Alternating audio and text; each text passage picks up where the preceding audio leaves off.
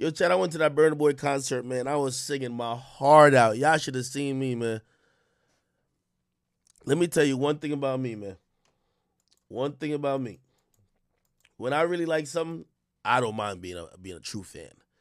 You know, these days I seen some people that were commenting on my story. They're like, "Damn, Ak, you looking like a groupie." Man, I sing the song every day. What you think I'm about to be at a concert? Actually, there's a lot more I could have recorded. I didn't really want to record too much because I really want to have just my phone. There's people who go to the concert.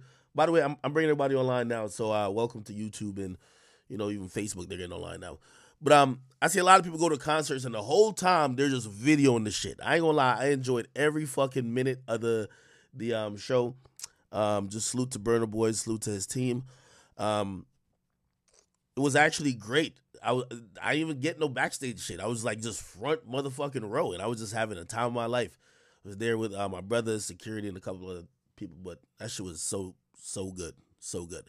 Um, everything just because I like Burna Boy a lot, everything y'all y'all gonna hear me say, y'all gonna think I'm dick riding, but it's just so true.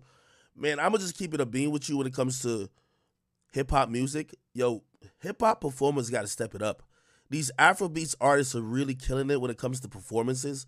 And if I really, you know, I'm not gonna say it's all right. Like for example, I went to Kendrick's show. Kendrick has a really top tier show, like an amazing fucking show.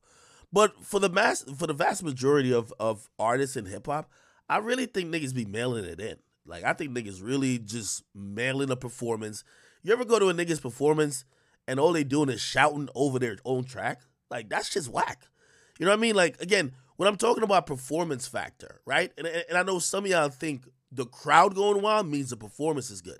That's not that's not performing. Having the crowd sing half the song, that's not performing because there's a mosh pit, that's not performing. I'm talking about, and I'm challenging a lot of these hip hop artists. Y'all gotta elevate y'all, y'all um uh, uh, um touring experience, y'all stage performance. You literally got to do that. You know what I mean? Like when when you watch these Afrobeat artists, not only do they they don't just tour with their DJ, they tour with a whole live band, backup singers. They have other ancillary dancers that come in and out. Like it's a huge stage production. And um, when you kind of watch that, like it's just never never a dull moment, but the music takes on a different life.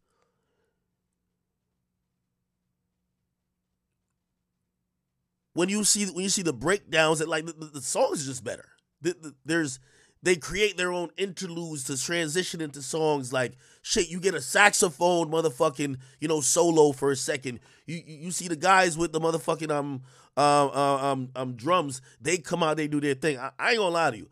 You go to a hip hop concert, it's a bunch of niggas sagging their pants. I'm not I'm not saying all. Like obviously the top tier guys, they they at that point do a good job to to uh, put a good performance on. But I'm talking about the majority, man. You know what I mean? 50 niggas on stage half these niggas just there to just jump around. Come on, I like after going to like a concert like Burna Boy's. And by the way, I don't want to make this like you know, you know, th- there's there's really good performers in hip hop. I'm just saying it feels like the almost a prerequisite to even be on certain stages for an Afrobeat artist seems to be like, hey, listen, you got to be able to deal with live instrumentation. You got to bring something else um, and backing tracks are never the thing. You know what I mean? You got to actually showcase the vocals that people who listen to, stream the song, or purchased it, they heard on the song. They want to hear your vocals. You know what I mean? Um, yeah. These days it's like a karaoke sing along. They got the whole song playing in the back. They don't even at least like okay, we'll have the chorus play. That's usually called a backing track. You have the chorus play, but then the verses, you you give it space that the rapper could rap over. Nah, nowadays they just play the original track from iTunes. Um, that's one of my takeaways. But anyway, other than that, uh, Burna Boy, forty one thousand people sold out at the the Citi Field um, Stadium. That's where the Mets play. Um, it's it's kind of crazy to see how big Afrobeats has grown. By the way, I think I posted this I posted this stat to my Instagram. Oh, by the way, let me tweet out that we're live.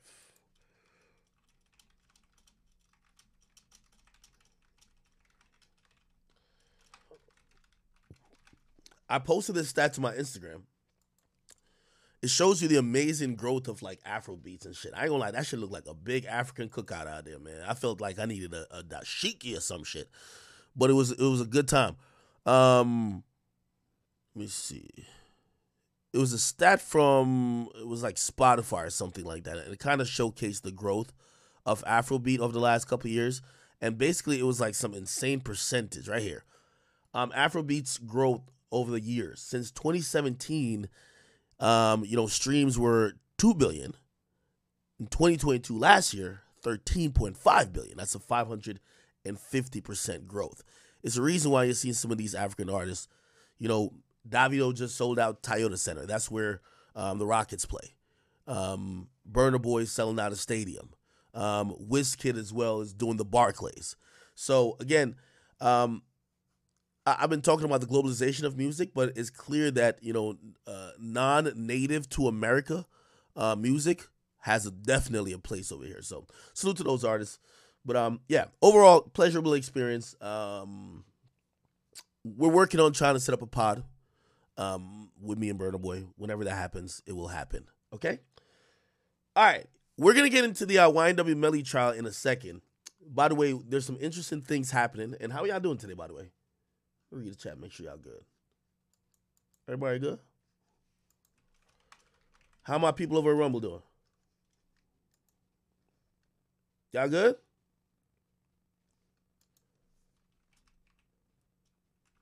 How my people over YouTube doing, man? My YouTubians. Yo, I haven't watched some FYB J Mane shit in a minute, man. That nigga's too funny. I got I might have to play some shit today.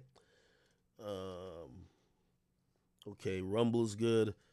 Let me check on YouTube real quick.